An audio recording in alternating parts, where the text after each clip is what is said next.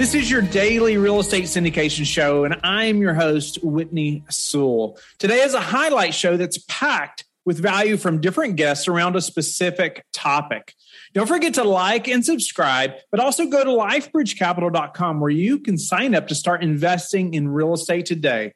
I hope you enjoy the show. Are you a real estate investor looking to break into the multifamily investing space? Have you heard of MFINCON happening in Charlotte, North Carolina, June 23rd through the 25th? The Multifamily Investor Nation Convention is a place to learn from over 60 plus high-level apartment investors and also to network with over 700 investors. If that's not enough for you, Shaquille O'Neal, Barbara Cochran, and Jocko Willink will be live and in-person speaking at this event. Be sure to secure your tickets to this live in-person event as the tickets are going fast. You can even upgrade your ticket to the VIP to have the opportunity to rub shoulders with these high-level speakers, including myself, after their session. Jocko Willink will also be attending the VIP party on Friday night at the event. So go to mfincon.com to find out more details. There's also sponsorship opportunities available too. For details for this event and to purchase tickets, visit mfincon.com. Use promo code LIFEBRIDGE to get $200 off your tickets. That's mfincon.com. Our guest is Todd Sulzinger. Thanks for being on the show, Todd. Oh, it's great to be here. Thanks for having me. Why mobile home parks? You know, there's so many different asset classes and, you know, you gave up a career to really grow the syndication business and your focus is mobile home parks. So why mobile home parks?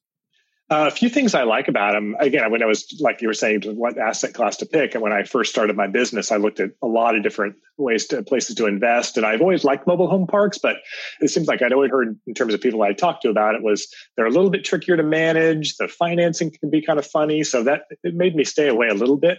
But there were a couple operators that I followed. I know Andrew Lenoir and Mike Ayala from Four Peaks Partners that were building a nice business. Jefferson Lilly from Park Avenue Partners, who also has a podcast. I would follow him a lot. He lives pretty close to me. And we'd meet up for lunch and chat. So I saw what those guys were doing and really started to learn more about that business. And then from that, there were just a few things I liked about it. There was less competition than there is in the apartment space where people are having like huge dollar deposits go hard immediately, tons of best and final, multiple offers, multiple bids coming in for properties. So there was less competition. And I like the asset because it's recession resistant. At the affordable housing level, even if two people are making minimum wage or one person even, that you can still be able to afford to rent a mobile home or a mobile home park lot. So that was really attractive. And also because the industry is still pretty fragmented, that the ability to find better deals buying from, I wouldn't say unprofessional, but inexperienced mom and pop operators, you can sometimes get great deals and also get seller financing is much more common in this business than it would be in the apartment business. So what about just during the COVID-19 stuff? You did a couple deals last year, and now you're going through this pandemic and owning mobile home parks. And I don't think I've really talked to anybody about mobile home parks since all this has happened. And so I'd love to just hear just about some performance or how you've done things differently. We've talked a lot about multifamily and different things about managing them and things different management teams have done to help tenants and whatnot. But, highlight a little bit on, or as much as you can, or willing to, about mobile home parks and how the management side has changed or anything during the COVID stuff. Yeah, well, we have had some issues with collections. We did have some of our residents their jobs were affected by COVID. So as soon as that happened, we sent out a letter to all the tenants who hadn't paid to say, if this was related to the pandemic and you lost your job, you just need to get proof from your employer and we'll work out a payment plan. If you're not responding, then we'll just kind of carry on with the eviction process. Now, in Georgia, where these parks are that I'm talking about, the courts were closed for eviction. So a lot of that was put on hold. But we just tried to have as much communication with the residents as possible to say, hey, if you've been affected, let us know. The more you kind of tell us what's happening, the easier it is for us to work with you. And then in terms of showing people homes to potentially live in, because we rent out a lot of our homes that us as the park owner owns, that was challenging because we had to, our on-site manager couldn't always be there. She had to wear a mask. Obviously, we can only let one person in the home at a time, leave an application on the countertop. So that slowed things down a little bit. So we had to make some adjustments. Wow. So, you know, and you are in Northern California and your mobile home parks are in Georgia. Is that right? And so, you know, managing that through this time too, it's probably not as easy to travel there, and you may not have wanted to, you know, to travel that far during all this time. But so what were some keys to being able to manage those and just make sure things are happening as they should? Well, we started doing video calls, either a combination of Google Duo and Skype with the on-site managers. And, you know, it's not as good as being there, but, you know, we just had the manager walk through the park with a camera and scan around if there was someone to get a close up on. So myself and the property managers were on the call and just tried to slowly kind of walk our way all the way through the park, inside some of the homes. So while it's, you know, not as good as being there, doing the video calls is the next best thing. What do you see for your business, say, over the next 6 months? You know, like after this pandemic and all this stuff, do you see more deals? Do you see, you know, just sitting back for a while? What's kind of your game plan? Well, I've got these parks in Georgia and another one in Tennessee that I'm in the process of putting together a syndication for. So, you know, once that's closed, I'm going to be out looking for another deal. I'm going to be definitely careful about in terms of, you know, kind of where pricing's sitting, because there's going to be some sellers that are not going to be in a hurry. They're just going to ride it out and keep their price at what it is and just wait until things turn around. Other sellers are going to be more motivated. In addition to my syndication business, I do consulting for the property managers that actually I hired to help me with my parks. And they help people that just want to buy parks outright, help with due diligence and, you know, again, the whole purchase and turnaround process. So that side of the business has actually been pretty active. There's a lot of buyers out there, whether it's individuals, other syndicators, family offices who are actually looking like right now to get into this business and buy parks. So what's been the hardest part, Todd, for the syndication business journey or getting into this business for you? I think probably being patient. So we talked about kind of how long it takes to kind of get things going and start a business. So I think that's one of the most challenging things is continuing to move forward when it feels like things aren't moving fast enough. And I think that's, you know, advice I would give to someone is just to like keep pushing ahead. You know, you might think like things are getting rough. You're never going to get there. Like, when are you going to be able to talk to the right investor, find the right property and get things over the hump? And nothing happens in a linear fashion. It doesn't happen overnight. So I think, you know, kind of finding that patience through the process, it was challenging. Our guest is Ekaterina Stepanova. Thanks for being on the show again, Ekaterina. Hey, Whitney. Thanks so much for having me. Always a pleasure. Yeah, always a pleasure to just connect with you and learn about what you're up to. And I know your all's business is growing. You're doing some big stuff. And so looking forward to just hearing more about that. A little more about Ekaterina. She's born and raised in Moscow, Russia, and has immigrated to the United States 13 years ago and now lives in New York. Partner at M2K Partners, who owns several mobile home park communities throughout the country. She's also the co-founder of Equity Tree, a software platform dedicated to helping commercial real estate investors manage their deals and investor relations for an affordable price, and with educational support throughout the entire investment process. I mean, that's just a game changer, I think, when people in this business get some type of platform like that, because that's such a detailed process. There's so much to it. And, you know, you can be faxing documents and mailing stuff back and forth. It's such a hassle, but man, getting a portal like that is just a game changer. But, you know, Ekaterina, thank you again so much for being on the show. Grateful for your time. Why don't you give us an update on what's happening with you, or let's just jump into your focus at mobile home parks, right? Yep. That's right. Let's jump into that a little bit and maybe just your journey to, you know, your success in mobile home parks and where you all are at now. Yeah. Well, Whitney, thank you very much. You know, that's definitely a journey. And what I like to always note to people who are either starting out or considering starting out in the business, there is nothing better today to do than share your own story. I do not think that it can be achieved, any type of success in anything, unless you really put time into it, time, effort.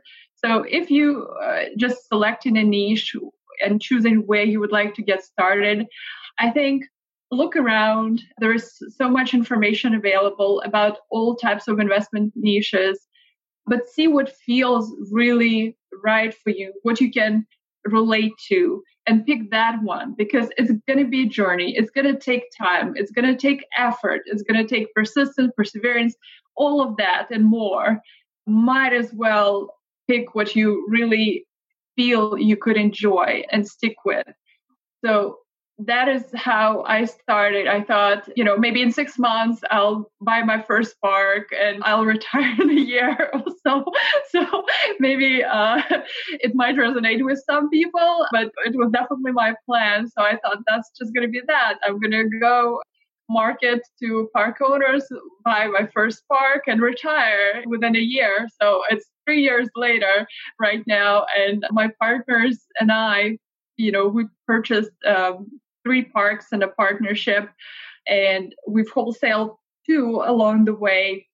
We now prepare to sell one of the parks, as it was always the plan, a smaller one that we own. But I can tell you this, nothing is fast and nothing is going to happen as you plan it, because this is a business like any other. And this is very much a living, breathing organism.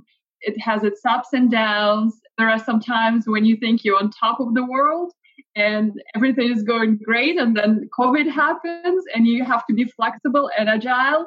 And if you don't love it, this might be really challenging. So that's kind of the journey part. Yeah, some good wisdom right there. You do have to enjoy it, don't you? I mean, it is. There's such ups and downs, and getting kicked in the face ultimately a few times, you know, and having to get back up, right? No doubt about it. So, you know, you've been doing this a few years now, as you mentioned, and, you know, tell us a little about, you know, when did the plans change? I know you said you wanted to buy a park in 6 months, you wanted to retire in a year, but, you know, obviously that the 6 months came, a year came, you know, what were you thinking at that time? How were your plans changing? Or, you know, what was happening to say, okay, you know, I'm still moving forward, maybe not as fast as we wanted, because that can be disappointing, right? But we can't focus on that. We have to focus on what we can change and keep moving forward. What was that like at that time? I think I started to learn some wisdom from people in the industry, from people who've been at it for much longer, some for decades. And I could see how much they actually grown to love and appreciate what the business is about. Mobile home communities, initially why I got attracted to it, you know, of course, it was a easier for me, from my perspective, easier point of entry, because at that point there was less competition and there was a niche for me as a advertising marketing background. So it was for me easier to wrap my head around marketing direct to owner. So I could figure out how to associate with them, how to relate, how to approach them. So I thought that might be my point of entry, that might be my angle. So as I started doing this, I realized this is very much a relationship business, and you cannot force a relationship to grow and to flourish. It just takes time. And if you are in this business to create sustainable long-term wealth, you will be building a relationship. It will eventually be your focus. And for that, you just have to take time. And that's just the bottom line here. Yeah. So when did you start to gain some momentum, or when, how and when? I would say it all happens. You just need to get your first deal done. This gives you definitely confidence, and you learn so much. You cannot learn this from, and everybody says it, in going and doing your first deal, it will feel oftentimes all kinds of wrong and shaky and very much unknown and very scary, but you just have to stick with your fundamentals and go through that process. Just from start to finish, it will have to be the process. And then after that, you will feel like, you know, 1,000% more than you were just at the very beginning of it, because there are so many components that go into a deal. So, and I'd say after we were finishing that first deal, we had a couple of others that we were considering. And then we also learned how to discern really good deal at somewhat good deal, but maybe doesn't worth our time. And for me, being, you know, part-time, so to speak, investor, still having my full-time job, we simply cannot afford going into okay deal or just simply good deal. We need a really, really good deal, a really great deal for us to make it count. So that became our focus. We just really learned on the first deal and in the process of doing due diligence on others, what is a really great deal, how we can really make the biggest impact for our business. And from that, I guess the next deal became, as we see it, and so far to date has been performing really, really good, as exactly as we thought it would, and even better. So this is the kind of deals we decided to focus on, and those take time. Those take time to find. So you mentioned, you know, like working full time and while making all this happen, and, you know, it's not easy. It is not easy to make all that happen. And so I love talking about that. I mean, I've experienced it firsthand, as you and I have discussed, you know, but on your part, I mean, it's just, it's not easy. And so maybe you can elaborate a little on that, because I know the listeners, many are attempting to do the same thing or want to do the same thing. I try to never sugarcoat it because it's just not easy, you know, but if you want it, you know, you got to commit to it and make that decision. But, you know, how was that for you? How has it been? You know, maybe you can give us some techniques too on just scheduling, or, you know, how you've made all this happen while working a full-time job. Yeah, I think this is one of the things that where you have to exercise patience. You have to exercise patience and simply, you know, have a schedule and exercise control over what you can control and just let it go when you absolutely cannot help it. So for me, it was always, as again, background in project management and advertising and all the scheduling, and always I felt like I was in an airport control room when you're trying to maneuver all these planes so they don't collide. So very oftentimes I had this feeling, and you just make it work with preparing your week, looking in advance, and you know, okay, so I have mornings, early mornings. Whitney knows very well. And you have lunchtime and you have evening. So schedule activity accordingly. Think what you can do early morning. You can probably do some prep work, strategize. Lunchtime, you could probably make some calls and you will reach some owners or brokers, whatever your strategy is. Evenings, again, you could do some calls maybe with investors, because investors oftentimes work as well. So it's a good time to connect with them after work. So you can make those calls then and maybe do some research as well. So you can look at your week and see where you have pockets of time, and then just look at it, plan accordingly. That is the only way. You know, you have weekends, see what kind of activity you can schedule there, but also remember, again, talking about exercising patience, you need to recharge your engines as well. So plan some rest and family time, because most of us have, you know, families, and we do make sure that if we are on this journey, we include our family on the journey with us. So it's all about kind of being thoughtful, looking at your week in advance and just scheduling important stuff. Thank you for being a loyal listener of the Real Estate Syndication Show. Please subscribe and like the show. Share it with your friends so we can help them as well. Don't forget, go to lifebridgecapital.com where you can sign up and start investing in real estate today. Have a blessed day.